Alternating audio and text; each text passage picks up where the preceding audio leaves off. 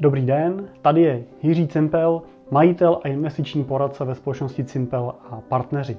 Já vás vítám u dalšího videa ze série otázek a odpovědí, který vám přinášíme v posledních eh, dnech na témata, který vás nejvíc zajímají a na který se nás nejvíc ptáte. Tak, eh, posledně jsme dokončili otázky kolem aktuální situace a eh, dneska se vlastně zaměříme na otázky související s investicemi jako takovými nebo s investicemi trošku obecnější. Takže pustíme se rovnou do práce. A hodně otázek přišlo na téma, do čeho se v dnešní době vyplatí investovat. No, já si myslím, že byste neměli investovat podle toho, do čeho se to vyplatí v dnešní době. Myslím si, že byste měli investovat podle toho, jak máte nastavený svůj investiční plán a nějaký svůj investiční horizont a cíle s ním spojený. Takže neměňte svoji investiční strategii podle toho, jaká situace na trzích se zrovna v daném okamžiku nachází a o čem se zrovna nejvíc píše v novinách a podobně. Obecně ale za to nejvíc dneska zažívají poklesy aktiva dynamický, aktiva většinou akciový. Takže pokud máte v plánu a máte v tom svém investičním v plánu nakupovat akcie, tak určitě, co se akcí týče, je dneska dobrá doba pro nákupy a pro vstup do těch akciových pozic, když se o tom budeme bavit obecně. Jo, neberme teď samozřejmě jednotlivý segmenty, to jsou samozřejmě segmenty trhu, které budou mít větší problémy a menší problémy, ale obecně akcie, pokud koupíte nějaký velký index globální, třeba MSCI World nebo americký S&P 500, tak eh, nesáhnete vedle a nakupujete s velkou slevou. Jak se díváte na investování do kryptoměn? Já se na ní zatím dívám uh, tak pobaveně trošku bych řekl. Jo, je to zajímavá alternativní investice, spíš spekulace než investice. Myslím si, že je to uh, aktivum pro investory velmi jako sofistikovaný, který tomu rozumí a ví přesně, co kupujou, protože samozřejmě tím, jak je to nový alternativní aktivum, tak je tam spousta spousta špatného, je tam spousta podvodníků, je tam spousta aktiv, spousta typů těch kryptoměn, který vlastně nemají třeba už žádnou hodnotu a ty, vy o ty peníze úplně přijdete a to si myslím, že pro, do portfolia běžného investora vlastně taková investice nepatří. Pokud ale jste technický fajnšmekr a máte kryptoměny rádi, tak určitě může být i tato doba zajímavá pro, pro nákupy. Už je čas se zbavit hotovosti? No určitě.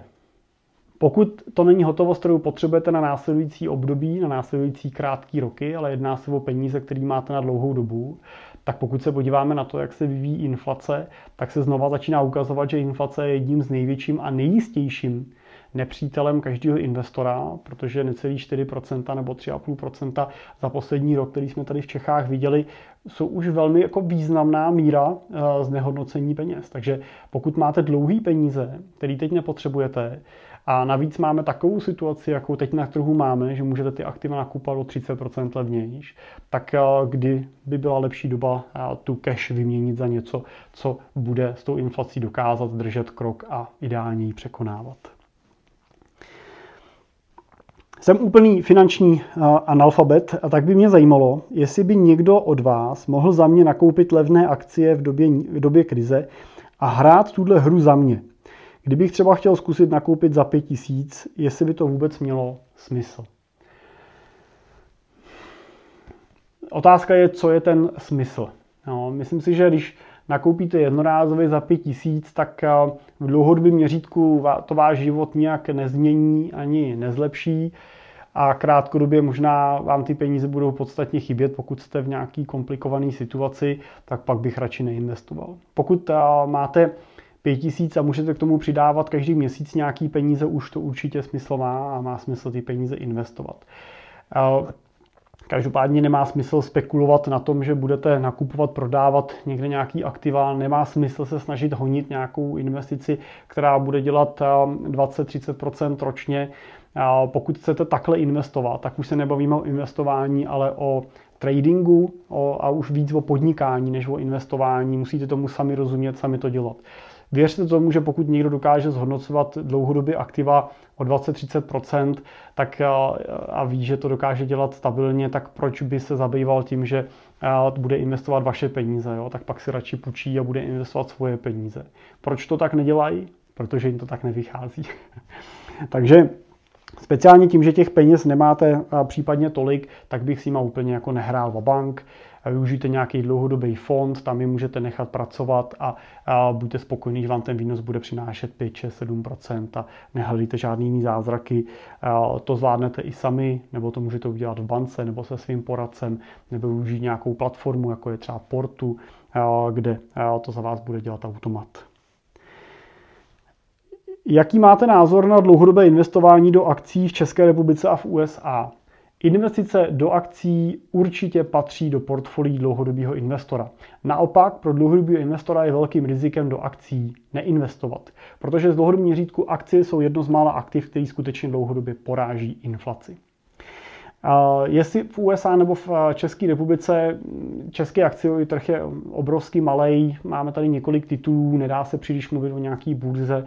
Pokud chcete skutečně seriózně investovat dlouhodobě do akcí, měli byste radši investovat v té Americe anebo do globálních akcí. Vzhledem k současné situaci, jaké jsou vhodné investiční příležitosti? Už jsme řekli mnohokrát, eh, v podstatě všechno je teď v poklesu, takže ať dokoupíte do svého portfolia jakýkoliv z aktiv, který tam už teď máte, tak ho koupíte se slevou, takže využijte toho a nakupujte. No. Pokud chcete co největší pokles, tak na těch akcích samozřejmě přirozeně co největší. Ale znovu říkám, držte se svého investičního plánu, nepřevažujte akcie na úkor jiných aktiv nad rámec normálního stavu. Investovat za současné situace do jednotlivých akcí nebo preferovat podílový fond nebo ETF fond brát zřetel na zajištěné fondy, zajištění fondů do CZK, do, do české koruny. Tak, za mě preferujte radši fond, jestli podílový nebo ETF fond není až tak zásadní, ale preferujte fond, protože tím zajišťujete velkou míru diversifikace a nesázíte na jednu kartu. A i ten fond bych doporučoval nesázet na biotechnologie nebo na automatizaci nebo na vodu, ale kupte skutečně globální akciový fond, který investuje do globálních firm. Uh, jestli brát řetel do zajištění koruny, no uh, my ho nebereme. Bereme totiž to tak, že český investor už tak má tady v Čechách příjem nebo důchod, má tady nemovitost, má tady podnikání, může tady mít vejplatu, máte tady investiční nemovitosti, máte tady peníze na účtech a tak dál. A už tak jsme hodně exponovaní do té české koruny. Takže spíš doporučujeme diverzifikovat právě ty aktiva ven z České republiky. Takže nakupujeme firmy, které jsou mimo Českou republiku a nakupujeme v měnách, které jsou ne česká koruna, to znamená dolar, euro a další alternativní měny, nejvíc ten dolar a euro. Tak, aby jsme to riziko i pro toho korunového investora trošku rozkročili. Konec konců eh, dlouho to vypadalo tak, že koruna bude jenom do nekonečna posilovat, ale teď zrovna v posledních týdnech se krásně ukázalo to, že vůči dolaru, vůči euru koruna významně, eh, významně oslabila a těm korunovým investorům ubrala část těch eh, zisků, o kterých se, na kterých jsme se dívali dlouho jako vlastně jistým a považovali jsme za jistý, že tady budeme mít jednou euro za 22, 23. Já neříkám, že to tak nebude, ale vidíte, že ta kolísavost těch měn prostě je celkem vysoká a pokud investujete na rok nebo na dva, tak samozřejmě, jo, nebo investujete do konzervativních aktiv, tak samozřejmě to měnové zajištění je důležitý, ale pokud kupujete akcie na 15 let, 10 let, 20 let, tak to měnové zajištění není prioritou číslo jedna. Jaká rizika vidíte ve fondech GNT Money a GNT Bond, které spravuje GNT banka? No, tyhle, ty dluhop, tyhle ty fondy investují do dluhopisů a směnek, který emituje většinou GNT nebo jí příbuzní firmy, což samozřejmě GNT považuji za seriózní a stabilní český ústav a dluhopisy, které projdou jejich rukama, jsou většinou ty kvalitnější dluhopisy na českém trhu. A na druhou stranu pořád je to prostě sázka na jednu kartu, na jeden region a na jednu firmu. Takže a pokud tam mít nějaký peníze, tak tam nemít všechny rozumně, rozumně rozkládat. Nejsou to klasický dluhopisové fondy a nejsou to klasický fondy peněžního trhu, tak jak je třeba vnímáme my na nějakým diversifikovaným globálním bezpečným trhu. Pořád je to prostě česká investice v jedné konkrétní firmě nebo jedné konkrétní skupině ve většině případů. Na druhou stranu tím nechci říct, že se musíte obávat, že o ty peníze přijdete. Ale ta kolísavost té investice tam samozřejmě v dobách, jako je současná, může být, může být větší. Tak, kolik musím investovat, abych se, abych se, aby se portfolio vyplatilo například, například v průběhu dvou let, tedy aby již byly vidět nějaké výsledky díky. Pokud chcete vidět výsledky nominálně, tak samozřejmě, když investujete 100 tisíc a vyděláte 5%, tak je to 5 tisíc korun. Když investujete milion a vyděláte 5%, je to 50 tisíc. Když eh, investujete 10 milionů a vyděláte 5%, je to 500 tisíc. Tak čím víc investujete, tím víc to vidíte nominálně. Ale jinak je to vlastně stejný. Jo? Pořád je to stejných 5%. Takže a, a, asi pro vás má taky jinou hodnotu ten zisk 50 tisíc, když máte milion, a jinou, když máte 10 milionů. Jo. Takže si myslím, že není tak důležitý, abyste se snažili vidět nějaký no, nominální výsledek během takhle krátké doby. Spíš se dívejte na ten dlouhý horizont, protože ten efekt toho složeného úročení přichází samozřejmě až časem, když vám ty úroky vydělávají další úroky další, další zisky. Myslím si, že smysl má investovat v okamžiku, kdy si díky těm investicím v budoucnu nějaký svoje cíle splníte a dostane vás to k ním. A pak je to spíše otázka, otázka toho, jak máte ty cíle velký a uměrně tomu, ať je velká i ta investice. Budete prostřednictvím vaší platformy investovat jen do ETF nebo i do přímých akcí? Tak my investujeme jenom do ETF fondů nebo do klasických případně fondů. My teda primárně do ETF fondů. Do přímých akcí neinvestujeme z důvodu toho, že nám to licence, licence našeho investičního zprostředkovatele a nás jako jeho vázaných zástupců neumožňuje. Takže přímý akcie my v portfoliu ani z pohledu regulátora České národní banky používat nesmíme. Vyplatí se i v dnešní době naslouchat radám Roberta Kiyosakiho, nebo jsou tyto rady již zastaralé? Já, já teda nevím, jaký má Robert Kiyosaki aktuální rady, ale myslím si, že ty jeho předchozí rady, jako to, že máte budovat nějaký pasivní příjem, že máte limitovat svoje výdaje a nedostávat se do toho krysího kolečka, nezadlužovat se a tak dál, takže pořád platí a pořád platí ten jeho cashflow kadran, který ukazoval to, že buď vyděláváte peníze jako zaměstnanec, nebo jako soukromník, nebo jako majitel firmy, a nebo jako investor. My se soustředíme na to, aby jsme z těch našich klientů dělali ty investory, anebo jim pomáhali jako investoři být ještě efektivnější. To je ta naše, to naše poslání. Ale samozřejmě mnoho našich investorů jsou zaměstnanci, majitelé firm a podnikatele. Takže myslím si, že ty rady platí pořád. Jo? Když vynechám nějakou aktuální, kterou se možná přeslech, tak ty, ty klíčové rady platí určitě furt. Stejně tak samozřejmě, že Robert Kiyosaki preferuje nemovitosti, pořád nemovitosti jsou aktivum, generují nájem. Myslím, že v dnešní době se ukazuje, že nemusí být vždycky jenom růstový, že samozřejmě můžete zažít okamžiky, kdy vás opustí nájemník, bude chtít odložit nájemný a tak dál, ale to platí s každou investicí. Nikdy to není bezriziková investice, pokud v ní očekáváte nějaký smysluplný výnos. Jak naložit nejlépe s penězi důchodového spoření?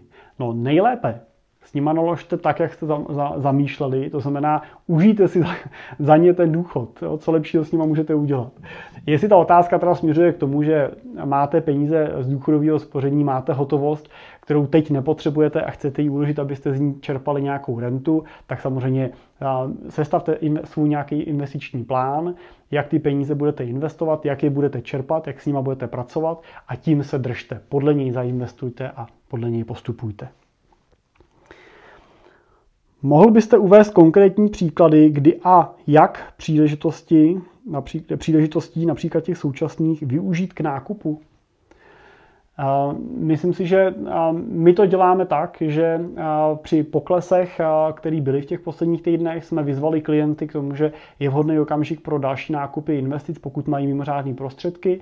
Investoři nám napsali, jakou informaci nebo kolik mají dispozici a kolik chtějí zainvestovat, vložili peníze na svoje platformy a my jsme vlastně zadali pokyny k nákupům do těch fondů, tak aby jsme to portfolio derebalancovali. To znamená, že pokud vám akcie poklesly portfoliu o 30% a dluhopisy třeba jenom o 10%, tak jsme dokoupili z těch peněz mimořádných víc akcí než dluhopisů, tak aby jsme na konci měli těch, ten poměr třeba těch 55% akcie a zbytek dluhopisy a nemovitosti. Takže velmi jednoduše můžete prostě koupit nějaký fond nebo dokoupit si do portfolia fondy, které odpovídají vaší investiční strategii. tak, Příště budeme pokračovat dalšíma otázkami. Mám tady už konkrétní otázky, jaký ETF fond bychom doporučovali do portfolia, kam dát 100 000 korun a podobně. A vyčerpal jsem svůj 15-minutový limit, který mi pro tohle video byl přišknutý, takže můžete se určitě těšit na další videa a na další otázky a budeme pokračovat v tom odpovídání. Máme toho ještě pořád před sebou spoustu. Takže přeju hezký den, klidnou mysl a pokud možno pevný zdraví.